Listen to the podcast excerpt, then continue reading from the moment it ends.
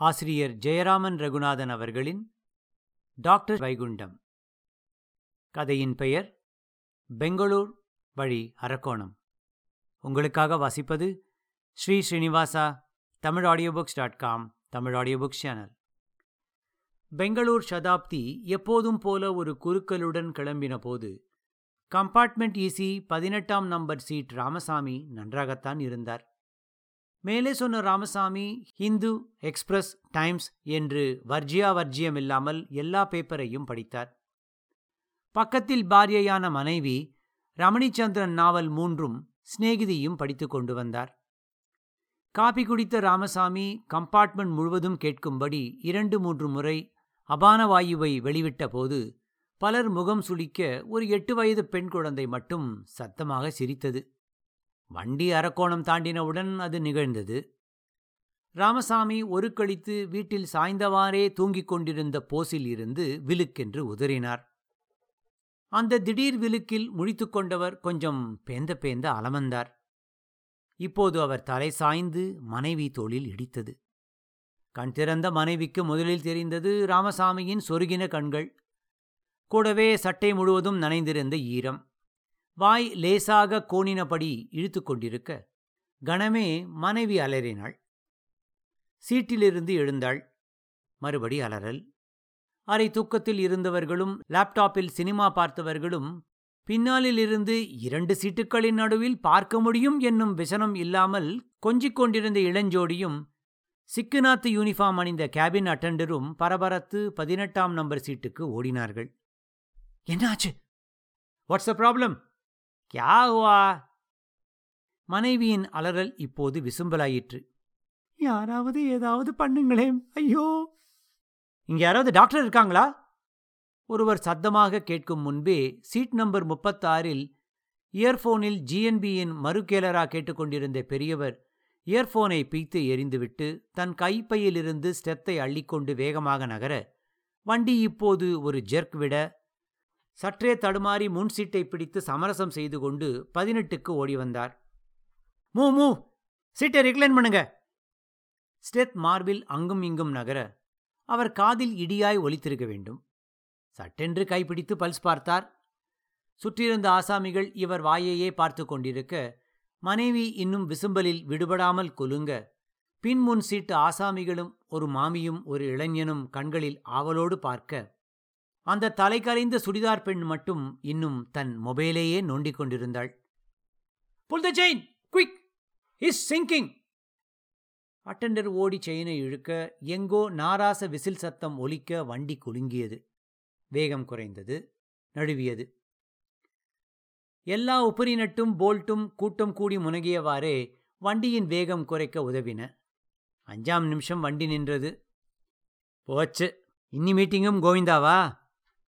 Sir late ஆகுமா எனக்கு பன்னெண்டு மணிக்கு ஹூப்ளிக்கு பஸ்ஸு சார். யோ உயிர் போகிற விஷயம் ஐயா பேசாம இரு. சலசலவென்று பேச்சு குரல்கள் இது எந்த ஊர்? சித்தேரிக்கும் ஆனவர்த்திகான்பேட்டைக்கும் நடுவு சார். பக்கத்தில் பெரிய ஊர் இது. அரக்கோணம் இப்போ தானே போச்சு? ஆமாம் doctor. Just call emergency ambulance உடனே. சார் மசூதி தெருவில் வேலு ஹாஸ்பிட்டல் இருக்குது திருமலாச்சாரி தெருவில் ஏஜி ஹாஸ்பிட்டல் ரெண்டுமே நல்ல ஹாஸ்பிட்டல் சார் உடனே உடனே கோல்டன் ஹவர்ஸ் டாக்டர் பல்ஸ் பார்த்து கொண்டே மார்பை தடவி விட்டு கொண்டு இருந்தார் மனைவியிடம் பேச்சு கொடுத்தார். இதுக்கு முன்னாடி ஹார்ட் ப்ராப்ளம் இருக்காமா இவருக்கு? இல்லை சார் இதுதான் முதல்ல எப்படி? வேற எதுனா ப்ராப்ளம் உண்டா? மருந்து எடுத்துப்பாரா? கேஸ் ப்ராப்ளம் தானுங்க. அப்பப்போ சத்தமாக விடுவார். சிரிப்பு. ஷட்டப் மருந்து ஏதாவது? ப்ரெஷர் மருந்து சாப்பிடுவாருங்க. இத பாருங்க. எங்க? காமிங்க. அட்டன் ஃபிஃப்டி அவருக்கு என்ன ப்ரெஷர்மா தெரியாதுங்க எனக்கு. இப்போது வேடிக்கை பார்த்து கொண்டிருந்த ஆசாமி கேட்டார். ஹார்ட் அட்டாக்கா டாக்டர் தெரியல. ஐம் நாட் ஷியோர் ஆனால் சிம்டம்ஸ் பார்த்தா அரித்மியா மாதிரி தான் இருக்கு. வென்ட்ரிகுலேஷன் ஃபிப்ரிலேஷன் ஆம்புலன்ஸின் சைரன் ஒலித்தது. கூட யாருன்னா வரணுமுங்க? யாராவது உதவிக்கு வாங்களே எனக்கு ஒன்றுமே தெரியாது. இங்கிலீஷ் கூட தெரியாதுங்க. இவர் எழுந்ததும் நானே காசு கொடுத்து உங்களை கார்ல பெங்களூர் அனுப்பிச்சிடணுங்க சட்டென்று கூட்டம் கலைந்தது. டாக்டர் நிமிர்ந்தார். நான் வரேன். சீட் முப்பத்தாறுலேருந்து என்னோட ப்ரௌன் பெட்டியை எடுத்து கொடுங்களேன். ஆஸ்பத்திரி சின்னதுதான். பெரிய வசதிகள் அதிகமில்லை. இருந்தாலும் டாக்டர் கூடவே இருந்தார். ஆஞ்சியோ இருக்கா உங்கள் ஹாஸ்பிட்டலில் இல்லை டாக்டர். பட் இசிஜி எடுத்துடுறேன். போராது blood test protein leak into the blood check பண்ணணும். எக்ஸ்ரேவும் ஹார்ட் சைஸ் பார்க்கணும். Okay doctor yes get going quick look at the aberration heart muscle injury போல இருக்கே. மெட்ராஸ்க்கு மூவ் பண்ணிடலாமா? உடனே are இஸ் நாட் ஃபிட் போகிற வழியிலேயே போழிவாரையா அப்ப செடேட்டம் அல்டப்ளேஸ் கொடுக்கணும். கூடவே ஹெப்பரின் பிளட் கிளாட் இருந்தால் டிசால்வ் ஆகணும். பீட்டா பிளாக்கர்ஸ் ஏதானும் ஹாஸ்பிட்டலில் இருக்கா? செக் பண்ணுறேன் doctor quick ப்ராண்டோ carvedilol and propranolol doctor good carvedilol better உடனே அட்மினிஸ்டர் பண்ணுங்க. Yes doctor monitor is beats ஆனால் நான் ஒருத்தன் தான் இங்கே கார்டியாக் தெரிஞ்சவன் டாக்டர் எனக்கு வேற பேஷண்ட் இருக்காங்களே. நான் இருக்கேன். ஐ வில் இந்தாம்மா நீங்கள் பண்ண ஒன்றும் இல்லை. அங்கே போய் உட்காருங்க. அமைதியாக இருங்க. அவர் நிலைமை மோசம்தான். ஆனால் பார்த்துருவோம் நம்மளை மாரி என்ன ஆகும்? ஐயா ரொம்ப நன்றிங்க. உங்கள் வேலை கெடுதுன்னு பார்க்காம எனக்கு உதவி.